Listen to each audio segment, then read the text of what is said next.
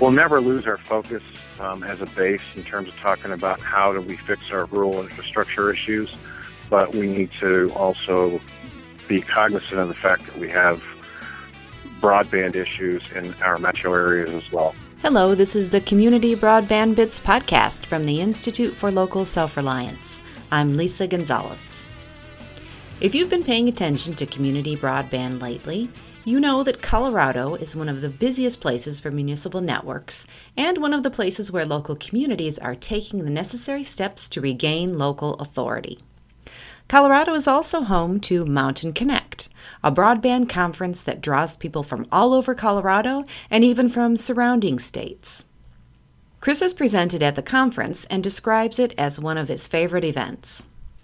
This week, he speaks with co chair Jeff Kevlinski, who shares the story of how the event has grown to include topics beyond the original focus, which was rural connectivity. Jeff provides information on the upcoming conference, which is scheduled for June 7th through 9th in Vail. Jeff also gives us an in the trenches perspective on Colorado's existing state barriers. Currently, local governments face too much uncertainty to take any steps, even in creating partnerships with private entities. We bring you the Community Broadband Bits podcast ad free each week, but we need your support. Please consider contributing to our work. It's easy. Go to ilsr.org and click on the orange donate button. Every little bit helps. Now, here's Chris and Jeff Gavlinsky from Mountain Connect. Welcome to another edition of the Community Broadband Bits podcast. I'm Chris Mitchell. Today I'm speaking with Jeff Gavlinsky, the co chair of Mountain Connect, a wonderful conference that'll be coming up in Colorado in June. Welcome to the show, Jeff. Thank you, Christopher. Thanks for having me. Absolutely. I've, I've known about Mountain Connect for a while, and last year was my first year attending it. And if I could go back in time, I would definitely get to some of those earlier shows. Um, you know, I, I, let's let's just jump right in with um, a description of what Mountain Connect is like. Well, let's talk about the history. I, you know, the conference originally was started as a community-based effort to talk about, uh, you know, back in 2009 with the ARRA funded grant, um, the state of Colorado was awarded 100.4 million dollars, and that award went to um, EagleNet, and so Mountain Connect really started uh, based on conversations around how infrastructure should be built based on how the grant was written. And so, you know, in the early days of Mountain Connect, we're, we're celebrating our fifth year this year, but so over the, over the past five years, the conference has grown quite a bit. Um, you know, originally the conference was set up uh, as a as a two day conference to get everybody in one room and, and, and talk about um, where infrastructure needed to be put in our rural communities. And then last year, myself and my partner, Audrey Ganner, um, we changed the construct around so that it would look and feel like a traditional conference and, and then broaden the voice as well. So we've reached out across the country, and I think this year we're going to have more of a national um, exposure to our conference. One of the things that, that I definitely noticed was a real emphasis on uh, more rural communities. This this was not a gathering of people just from Boulder and Denver in Colorado Springs or something like that. It was a lot of mountain towns, and the people that came in from other areas uh, were from places like Bozeman, where it's fairly small compared to other uh, metro areas. So. Uh, is there is there something that you're doing to try and really attract more of these areas that have been left behind? Yeah, so historically, you know, the conference, uh, originally the tagline of the conference was Rural Broadband Development Conference. And you'll notice in 2015 we've removed the word rural, and, and I'll get to why we did that this year in a second. But, you know, again, originally going back to how the conversation started, it was really going to be the impact to our rural communities. Um, and, and what, what, what do we need to do in, in places like you know, Durango and Steamboat, um, and even places like Marble where they have no infrastructure. Um, so, so this year we've removed the word rural, and I'm pretty excited about this actually because I think we, we do spend an awful lot of time. It's very important to talk about rural issues, but we also need to bring light to the fact that we have a digital divide even in places like Denver. So we have disadvantaged communities where they're surrounded by great infrastructure but don't have access to it. So we have students who they may have good connectivity in their um, in the, in the schools they attend, but once they get home, they're unable to do research or unable to get online, and so we need to address this issue. So I felt it was important to to be inclusive of the entire state. And I think you know the other thing that is very important is as we started out focusing on rural issues, we've caught some attention from neighboring states.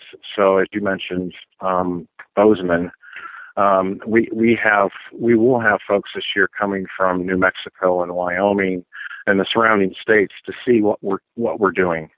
We'll never lose our focus um, as a base in terms of talking about how do we fix our rural infrastructure issues, but we need to also be cognizant of the fact that we have broadband issues in our metro areas as well.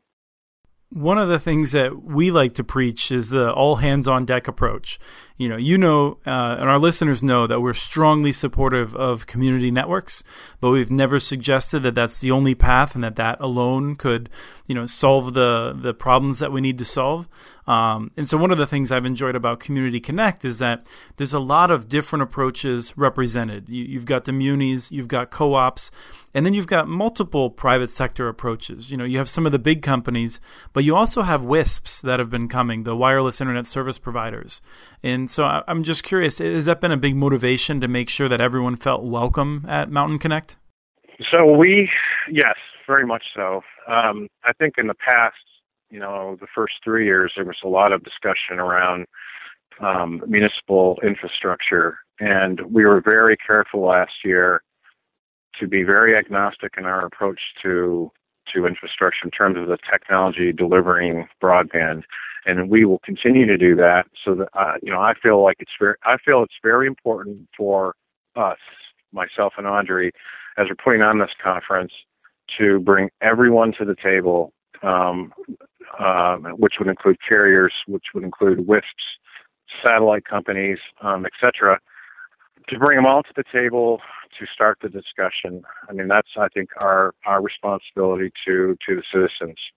I think this that approach actually fits well in, in Colorado in particular, where you know not only are you very clearly a purple state, uh, but you also have uh, the Department of Local Affairs, a state agency that I I think of as a bit of a model in terms of the state looking for how it can help local and regional approaches without stepping all over them and telling them what to do.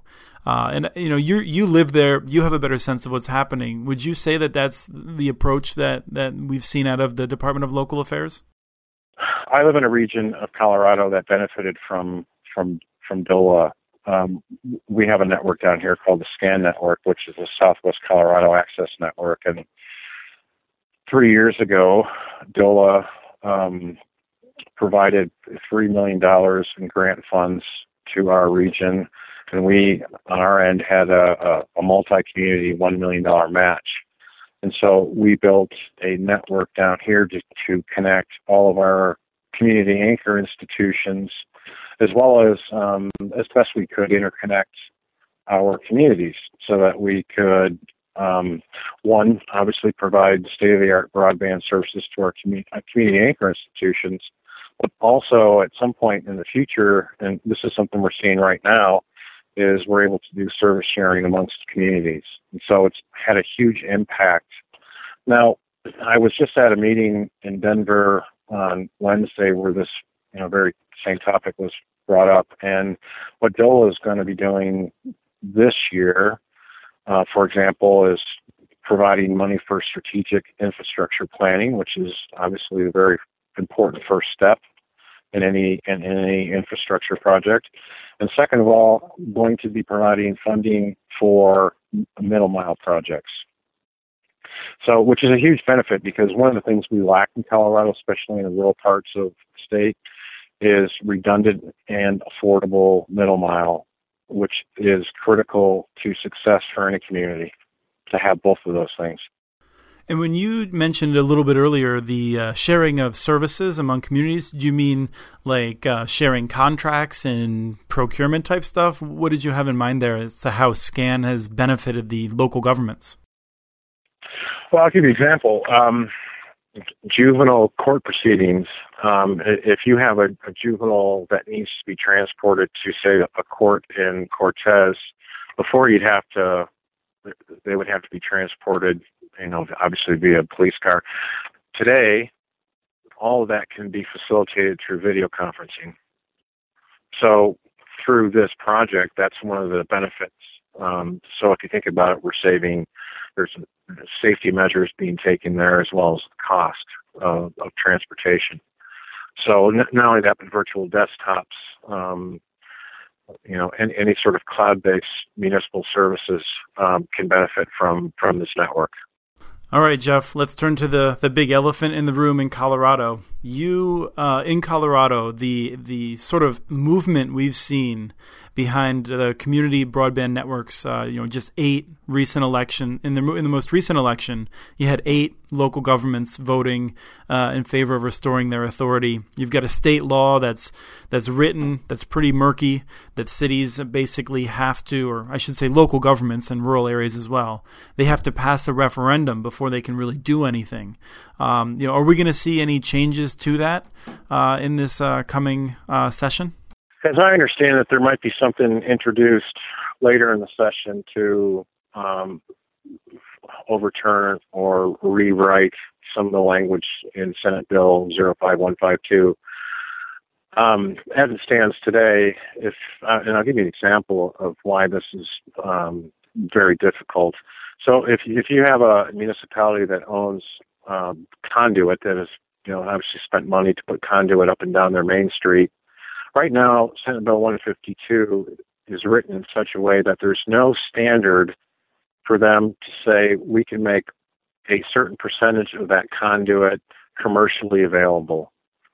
Um, there's absolutely no minimum threshold. So most most municipalities who have not opted out of Senate Bill 152 through a vote are not willing to challenge the language, despite the fact that it's very nebulous in terms of how it's written for people who might be a little bit confused, the um, Senate Bill 152 is uh, what's referred to as the Qwest Law. It was a law that was passed back in 2005. So even though we still refer to it by its bill number, it is in fact law and is obstructing the ability of many communities to either partner with others or to use their own uh, infrastructure for the ways that might best benefit their community.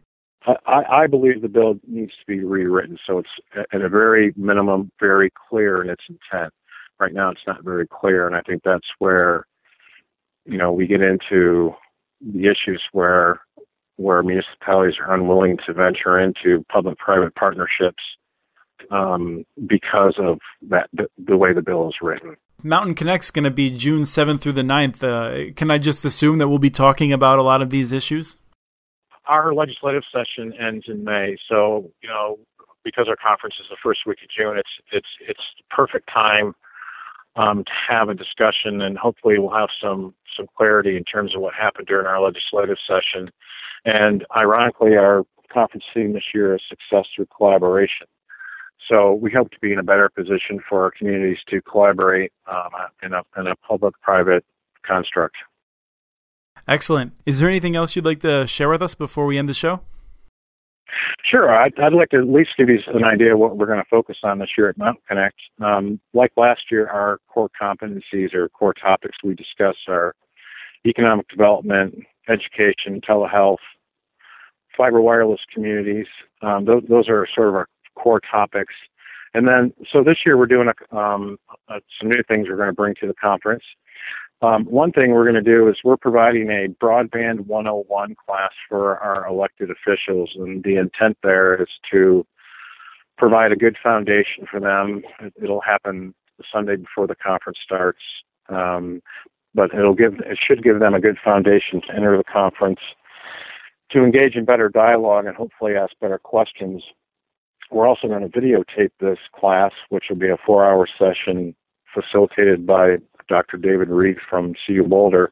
And what we'll do after the conference is make it available in its full version as well as a 40 minute condensed version. So pretty excited about that.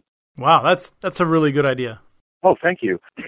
this year, you know, there's a lot of new additional funds in E-rate. So Colorado for the next five years will have access to 93 million. So that's going to be uh, a focus of discussion. Um, I also believe firmly that one of the things that's coming our way that we're not really talking about a lot is the Internet of Things and its impact to our strategic planning. So you'll see that being discussed um, at the conference as well. And I, I spoke earlier about our digital literacy issues in, in metro areas like Denver. Um, you'll see that being brought to the surface. And then the other one I'm really excited about too is um, we will have all of our federal ac- acronyms uh, well represented at the conference, you know, in terms of federal funding. But one of the things you don't typically see, or I have not seen at a broadband conference, is private equity or private capital. So I'm working to bring private capital to the discussion as well. So angel investors, you know, VC venture capital firms, as well as some of the large banks, as you know, like CoBank. So we're trying to make sure that we're we're covering all bases for our uh, constituents here. Excellent. Well, I hope that we'll see uh, a number of people signing up and uh, meeting us out there. Yep, we're expecting 400 participants this year, and uh, to sell out our exhibitor space, we're very much ahead of schedule from last year. So, and look forward to having you come out. And thank you so much for all your and, and Audrey Gannert's work in uh, organizing uh, the event. I know it's a ton of work, but I, I, think it's a very interesting event, and it's not your typical uh, kind of conference. There's some very interesting conversations that I had there that I had not had anywhere else. So thank you. Well, thank you for that. Thank you. I, I you know, I really enjoy putting this conference on. It's uh, it's a labor of love in a lot of ways, and I, as I said earlier, I'm always looking for ways to sort of reinvent this conference uh, wheel, uh, if you will, and and think outside the box, and you know, add some add some different components to it that you don't typically see at, at other broadband conferences. We have more information about the conference on the website, so be sure to check it out. Send us your ideas for the show. Email us at podcast at muninetworks.org. Follow us on Twitter. Our handle is at CommunityNets. Please take a few moments to donate to ilsr.org to help us continue this valuable service. We want to thank Person for the song Blues Walk, licensed through Creative Commons, and we want to thank you again for listening to the Community Broadband Bits podcast.